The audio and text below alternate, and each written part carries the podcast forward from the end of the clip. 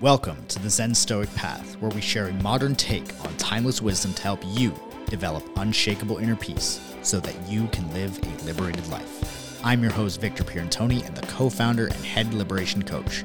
Be sure to follow me on social at victor.liberatedlife for daily content. Let's get into the show. So, we're going to be continuing on this theme of the obstacles the way because this is an incredibly important topic. And this episode specifically is about how this actually worked with a client in real time that I was coaching over text message. And it was very, very interesting how this whole thing came to be. So, we talked about the obstacles the way and how we are projecting obstacles into our reality anytime that we set goals for the purpose of setting ourselves free. This is why the obstacle is the way, is because we call them into being for our own sovereignty, for our own sake of liberation. As when an obstacle comes into our path, we have the opportunity to either allow the obstacle to define us and to stay in the effect of our lives. In other words, always waiting for permission to be who we are, to have what we want, or we get to be at cause and make a choice to allow our sovereignty to set us free a little more each time. And this episode specifically is about how this concept, because I've been talking about it, but how this concept actually worked for a client in a massive way like the results were insane. So so I wanted to share this story because it was actually really crazy how everything came together and how just changing the mindset around the way that we view obstacles can really affect the way that we perform in life, the way that the, the type of results that we get. So this episode is specifically about that. And, and as you listen to this, maybe you realize that there are some areas in your life where perhaps you are speaking upon yourself limitations that you didn't even realize that were just part of your normal everyday dialogue. And this episode is here to unravel the limitations that we speak on ourselves in the face of obstacles. So, I'm going to start the story from the beginning and how it all came to be. I'll preface it by saying recently I've been working a lot with chronic pain, tension, tightness, or dullness that people experience. In other words, any kind of loss of sensation or extreme sensations of tightness, dullness, or even pain that people have been experiencing and have gotten used to as like a normal thing that they just accept about themselves. So, the reason why I've been working with this is because when I was able to heal my herniated disc, it was this huge revelation of emotion that I had basically held down, never allowed myself to feel that actually allowed me to do the healing. In other words, the way that we can look at chronic pain is that chronic pain is not just a physical thing. Chronic pain is chronic dissociation from emotion. In other words, where our bodies are able to heal the pain of injuries that we've had in the past. And you've seen this all the time with people who have gotten in car accidents who are or who have had injuries where one part of their body gets significantly injured. Let's say like in a car accident their back is really injured, but their neck, you know, kind of suffers a little bit like of a mild trauma and they're able to heal their back, but for some reason, even years later, their neck still is in pain and there's a chronic pain to it. This happens all the time with people with their injuries. You may even recount some of your own where you suffered something minor and yet it still hurts today or there's still tightness in your body today. So, this actually was happening with one of my clients where he used to run marathons over a decade ago. And to this day, his feet still hurt from the last marathon that he did. Now, this is really, really interesting because what I found is that with chronic pain, it has a lot to show us. It has a lot to show us in terms of our emotions, things that we've held down from ourselves. And I've been doing this with clients for a while now and have just recently decided to make this a standalone service where my guarantee is basically we get rid of the pain in a single session or you pay nothing, right? You get your money back kind of thing. So I had proposed this session to a few people, a few clients that I had locally, like people that I knew that were within driving distance of me, right? So I could actually see them in person and do this, although it can be done virtually as well. But the point is, I he told me about this pain that he was having. I was as I was telling him certain stories about how you know every client that I've worked with pain so far has released the pain in a single session and it never came back, and it came with a lot of significant emotional and mindset breakthroughs that were just game changing for them. So I told him about this. Obviously, he was intrigued. So I basically said, "All right, this is what the session costs. Um, I'm doing it for a lower price right now because." You know, I'm just t- kind of testing it out, but it's going to be X price afterwards. So basically, he decided he's going to do it. And this guy is in sales right now. So his the income that he makes is completely contingent upon the sales that he makes, right? It's all commission based. So I see him at Starbucks one day and I'm just sitting there doing some work, outlining a podcast, and he comes up to me and we start talking and then we schedule his session. And about a week later, which is like a few days ago at the time of this recording, he's saying, Hey man, um, I'm, I'm not going to be able to do this session. I didn't get any sales this week, so I'm broke for the rest of the week. So I thought this was a really interesting message for a few reasons. Number one, this is almost every time to be expected that anytime somebody sets a goal, anytime somebody wants to achieve or change something significant, for example, like chronic pain, there will be obstacles that show up. This is to be expected. It's not to be surprised or shocked by.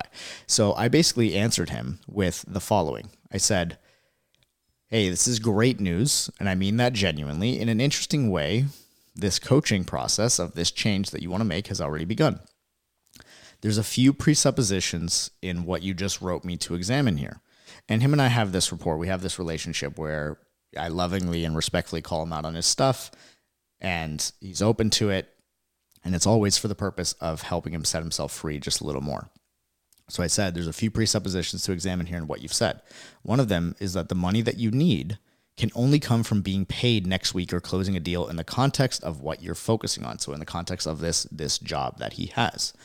And I said the other part is a statement of I'm broke for a bit longer, which is the exact quote that he said. And I told him after this, I said, be mindful of what you say to yourself because you'll make that shit true, right? Perception is projection. What you say to yourself, the words that you use, they do not describe your reality, they determine it.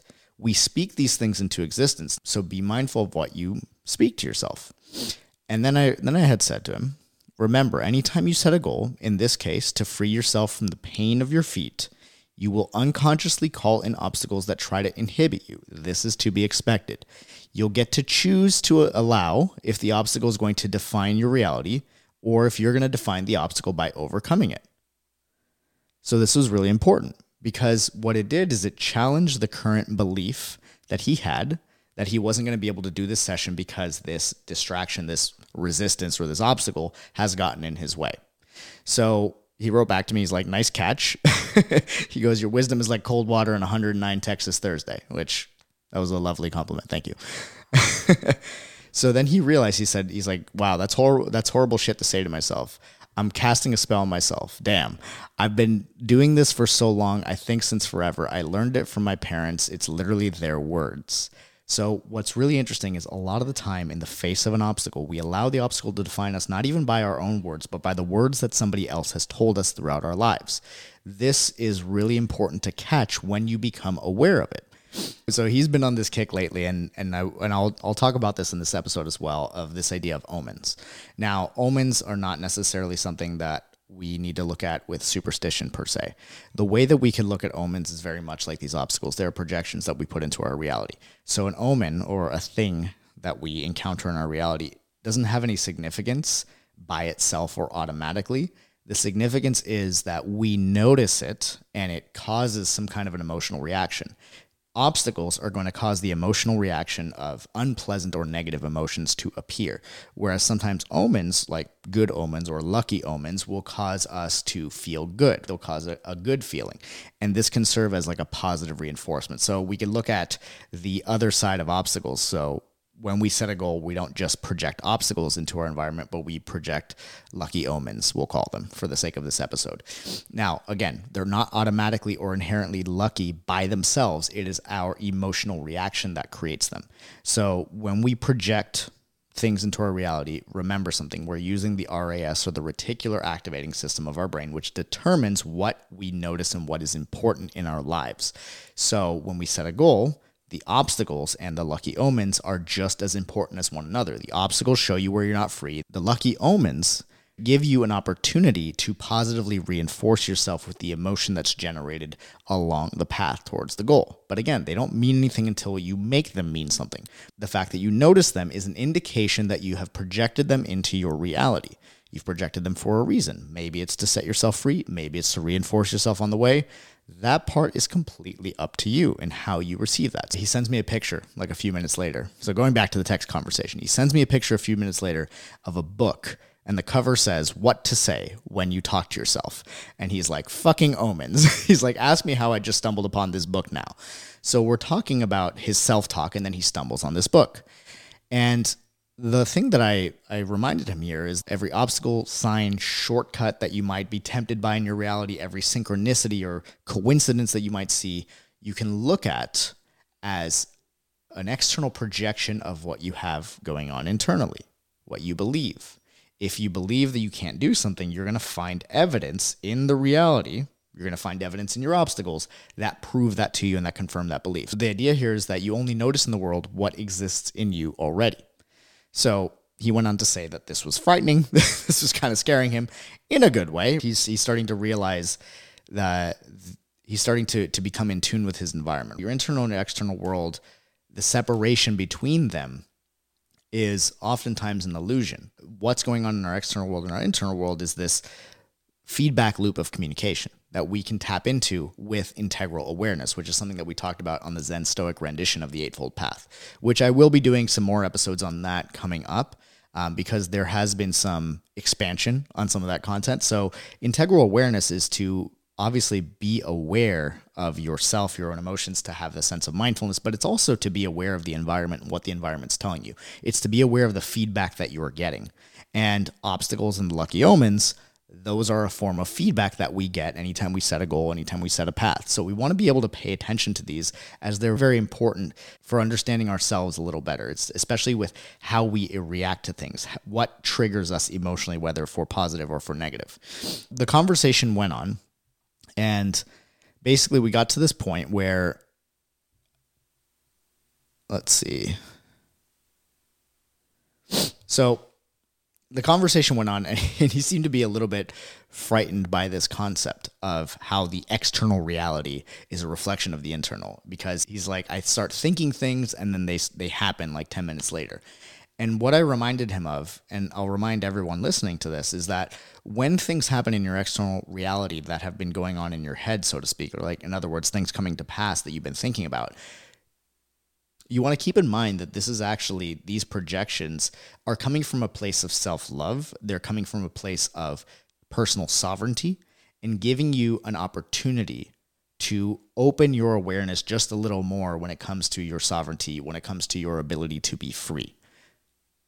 So we really want to keep this in mind because it is an important aspect of this whole thing is to remember that your obstacles, the things that you call in your challenges, they have more to give you than they do to take away the projections of them is coming from a place of self love. You're not trying to hurt yourself by doing this, you're trying to set yourself free.